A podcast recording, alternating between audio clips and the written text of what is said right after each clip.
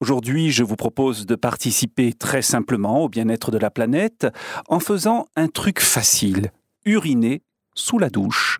Eh oui, un petit geste soulageant pour vous, mais un grand geste salvateur pour l'humanité.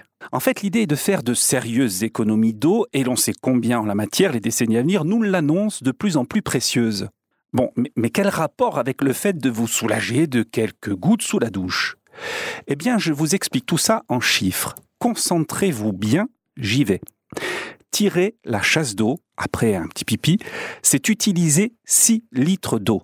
On est d'accord par ailleurs, on se rend en moyenne 7 fois quotidiennement au petit coin. Ce sont donc 42 litres d'eau par jour et par personne qui sont évacués, soit un total annuel de 15 330 litres pour chacun d'entre nous. Déjà, ça commence à parler.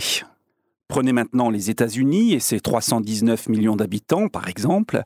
Euh, leur consommation en chasse d'eau par an au total est estimée à 5 milliards de litres, soit en proportion 2 millions de piscines olympiques. Que pour les États-Unis, je vous laisse imaginer les chiffres à l'échelle mondiale.